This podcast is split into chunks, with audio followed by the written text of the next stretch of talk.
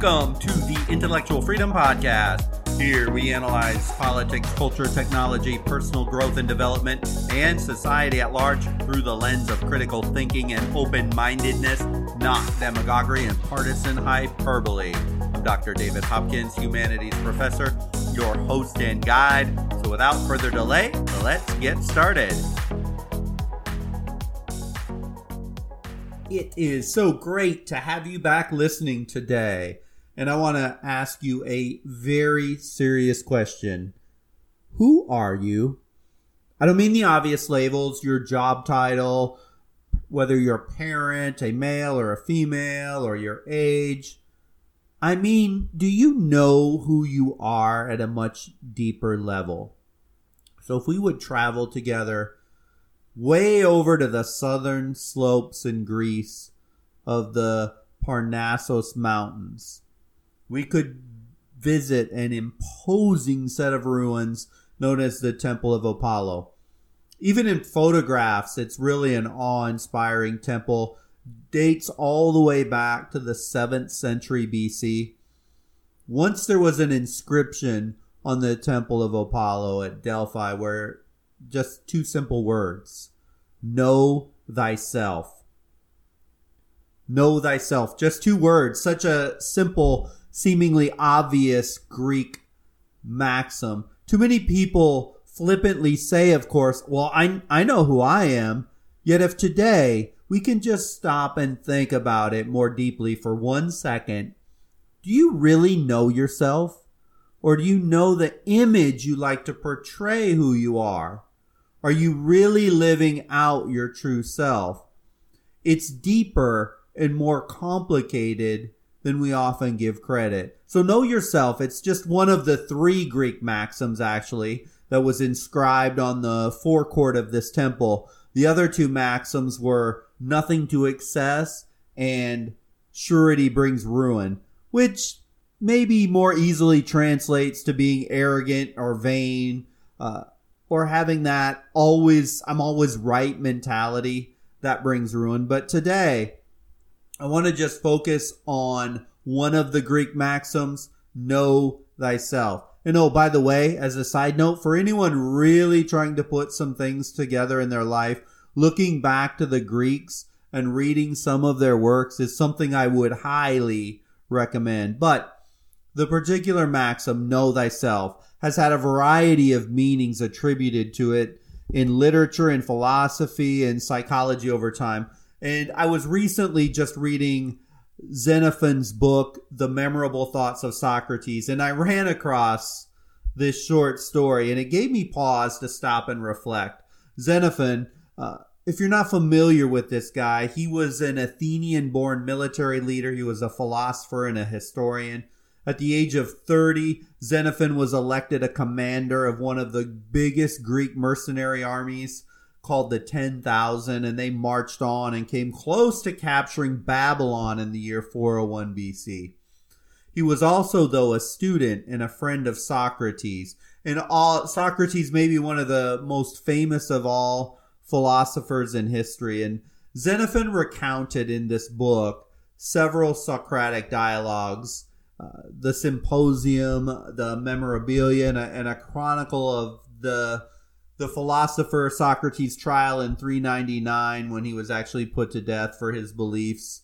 Uh, so Xenophon's impact was really far-reaching, and and reading memorabilia inspired Zeno of Citium to change his life and start the Stoic school of philosophy. I mean, huge impact. He's been read by great warriors like Alexander the Great, to Roman emperors and philosophers. So uh, again, its impact on Greece and in many ways Western civilization is really profound. But this idea, know thyself, this phrase, this simple two word statement is so important.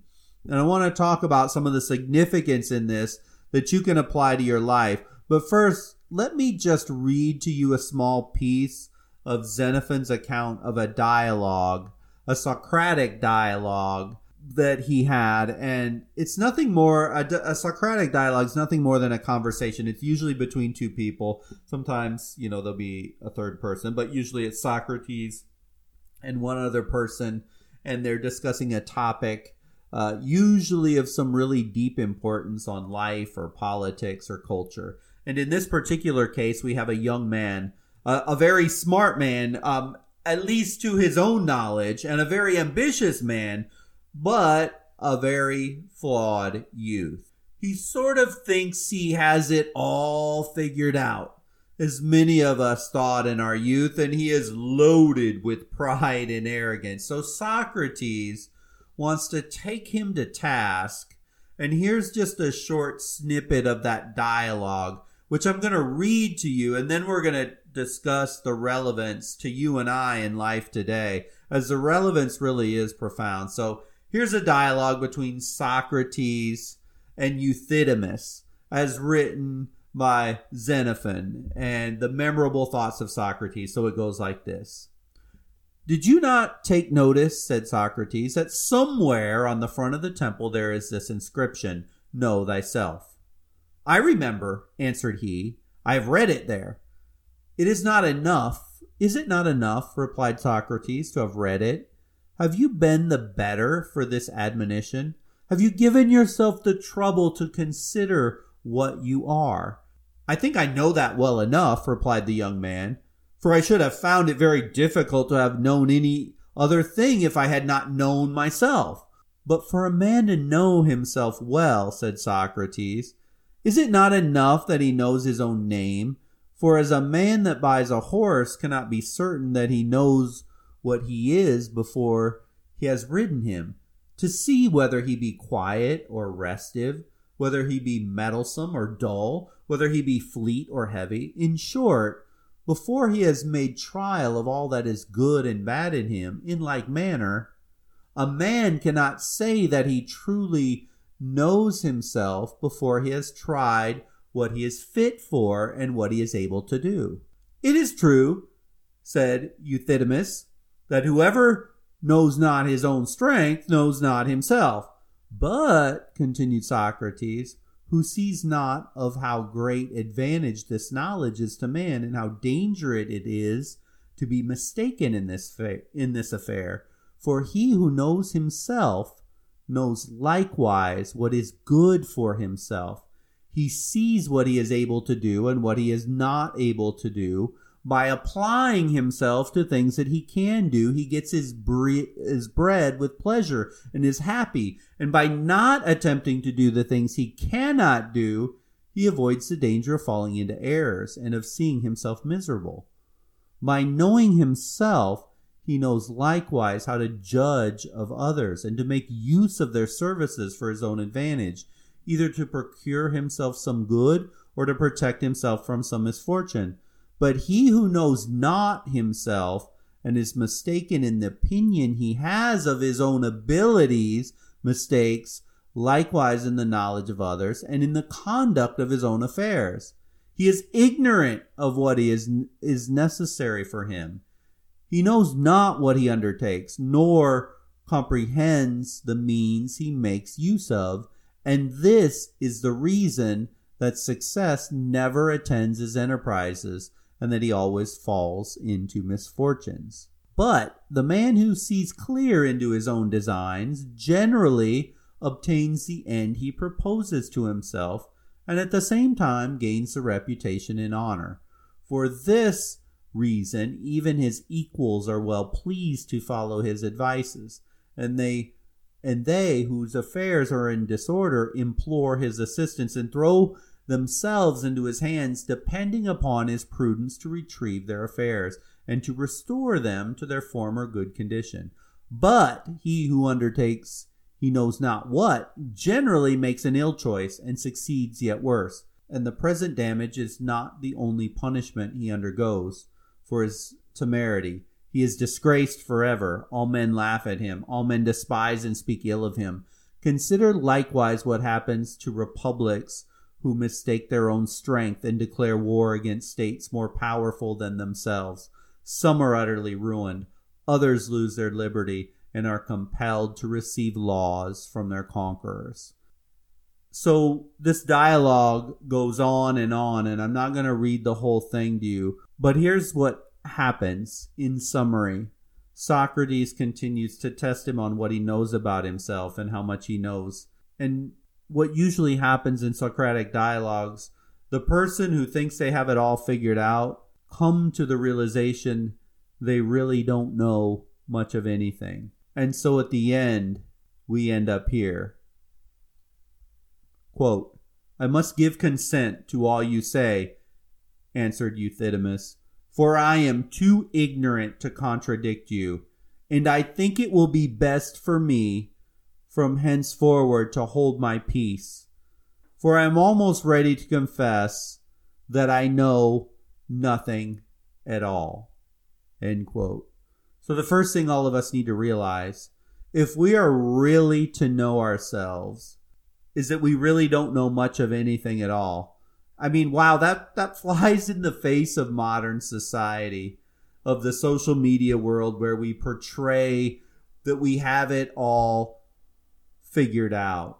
Sort of like Euthydemus, that he was showing this outward appearance that he had everything all figured out and that he and everything he said and did was of utmost importance. Heck, it was this was way before the age of the internet, but Euthydemus was pretty cocksure arrogant. He had it all figured out at the beginning of the dialogue.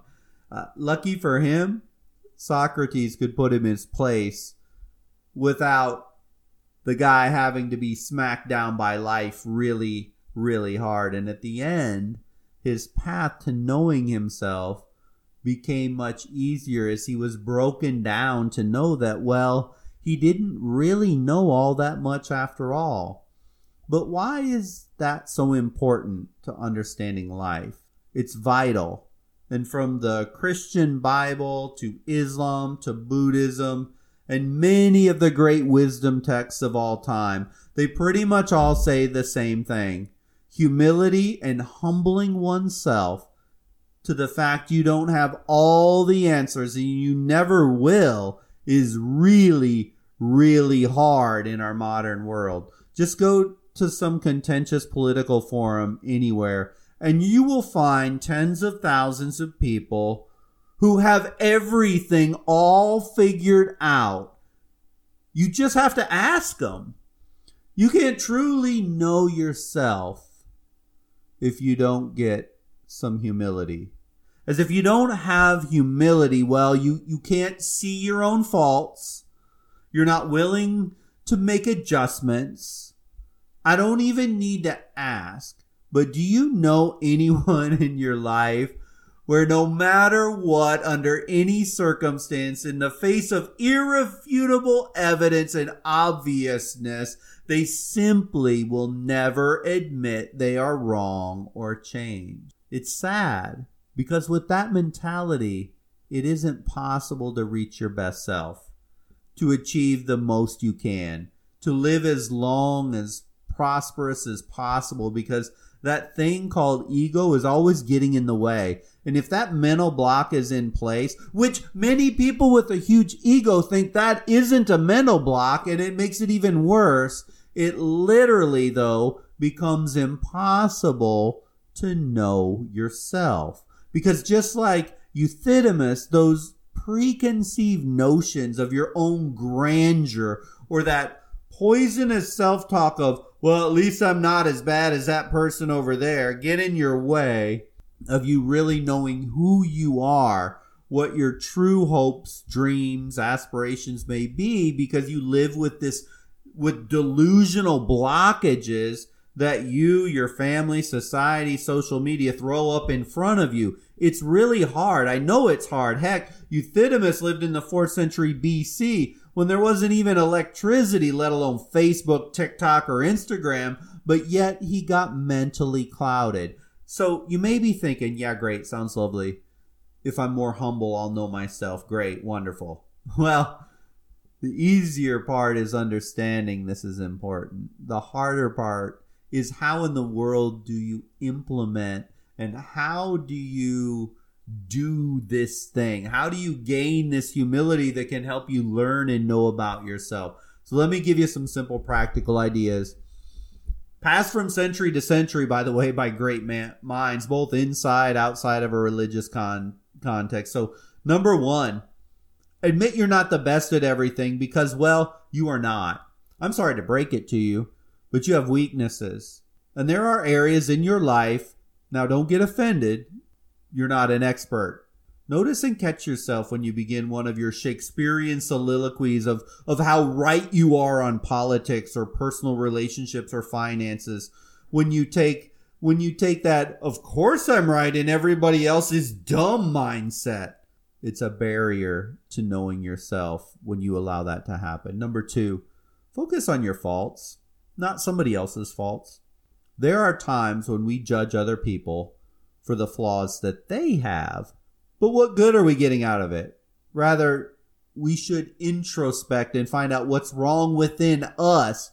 Being judgmental will only cause trouble in relationships and, and we forget we need to improve ourselves as well. One must consider how they can bring change in themselves instead of pinpointing and and complaining about other people's faults. See, you can't get to know yourself if you're so consumed of the other person's faults that are causing you not to achieve your success. It will stunt your growth. Number three, be grateful, not boastful for what you have.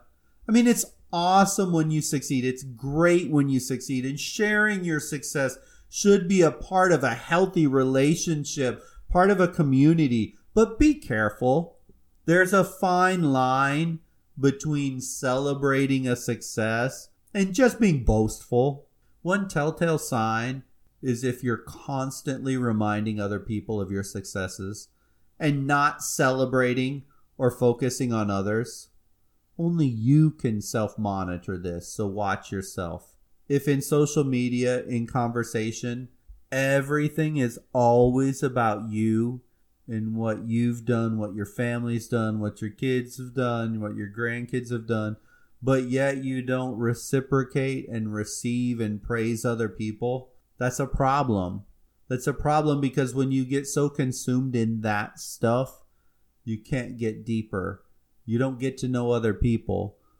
You ruin relationships as you as you poison these relationships, it stunts your own growth of knowing yourself. Number four, when you're wrong, admit it. People appreciate it if you're willing to admit that you need to improve and screwed up, people don't lose your respect.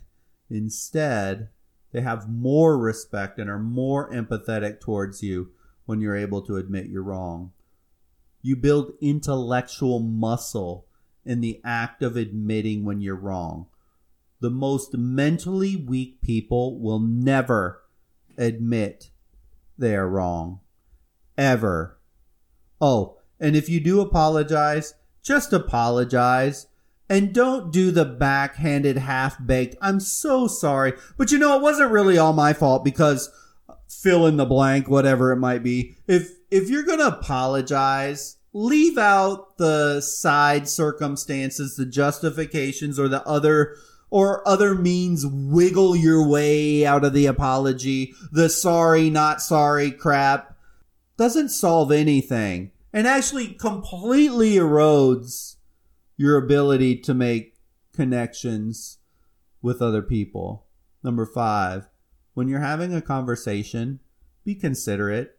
You better not talk down to anyone while giving your opinion. Many times we all we all have seen how people start abusing each other if someone doesn't agree with their theory everyone has their own thinking process and their own likes and their own dislikes. It doesn't mean that they have the worst choice or that you should be rude to them. Be considerate enough to not interrupt when someone else gives their point of view and let them finish before you speak up. If you want an example of how not to do it and what you should do the opposite of, turn on cable news turn on Fox or CNN or MSNBC, put on one of those shows, you know, where they'll put four or five panelists up there. And then when they start talking, how they constantly interrupt, yell, and try and talk over. Don't do that. Do literally the opposite of what politicians and the media are, showing to do on the television. Uh, number six, appreciate other people. Might be the easiest way to gain a sense of humility and a sense of yourself. And I'll connect the dots here for you soon. If you see someone doing better than you or someone being good at something, you must give them a compliment for their work. Understand how they're different from you and try to learn something from everyone you meet. If you change your mindset and be just a little more open minded to the ideas of other people, you would be able to appreciate others more than ever. So there you go. There are six things you can do. You can very specific things you can do. But I don't want you to miss this. Do you notice all six of these things I mentioned? None of them were about you, really. They were about other people. If you want to know yourself, you need to humble yourself in how you interact with other people. It's through this that the deepest self discoveries happened. It's through humility that your greatest growth can happen and you can truly learn to know yourself. Not how you know yourself in relation to social media, materialism, or these other superficial means of life. As you know yourself in that context, like Euthydemus, that context of the material outlook is not knowing yourself, and at the end of that Socratic dialogue, after Socrates very clearly explains to him, this is the value of knowing yourself and the dangers of not knowing yourself. At the end, Euthydemus says, you know, I think I need to just shut up and listen more because I really don't know much about anything. And in reality, that's the way that he put himself on a path to knowing himself. And flash forward even further, Euthydemus became almost a disciple, and everywhere Socrates went in Athens, Euthydemus tended to follow. See, it's with humility you can admit you're not the best at everything, that you have faults. You don't boast and brag, which destroy relationships. You have the ability to apologize and say you're sorry, which builds lots of character. You you become considerate and listen to others. So as you able to do that, you learn more. Not just about others, but through others you gain insights into yourself. And finally, then you're learning to appreciate other people and and when you can appreciate others, you can see how your role in society and relationships it, uh, become much more effective, and then you're on the path to truly knowing thyself. Of course, there's introspection, self reflection, self analysis, but in reality, we live in a world. Human beings are are social creatures, and we have to effectively navigate the waters of the societies that we live in. And if we do that properly with humility, we can begin to build knowledge of knowing ourselves. So knowing yourself, it's in, in a very large part is approaching things with humility as you interact with this crazy world we live in. As when you have humility and do actions consistent with being humble, you are going to broaden your perspective, not just of the world, but of you as a human being. And when you get here, the details of knowing yourself, they begin to flesh out inside your life. Thank you for listening to the podcast today. I so hope you found value in the topic today. You know, every single day if we can expand our perspective just a little bit on any range of topic, whether it be about our physical body, intellectual sharpness and perspective, or spiritual growth, Then, if we stay consistent in the long run, we all become more well rounded people able to cope with all manner of events in life. I always appreciate you clicking like or follow to this podcast. Generally, a new episode is published every single week. And please, if you have any questions or comments, I would love to hear about them. With that, I hope you have a wonderful day and a wonderful week until we talk again.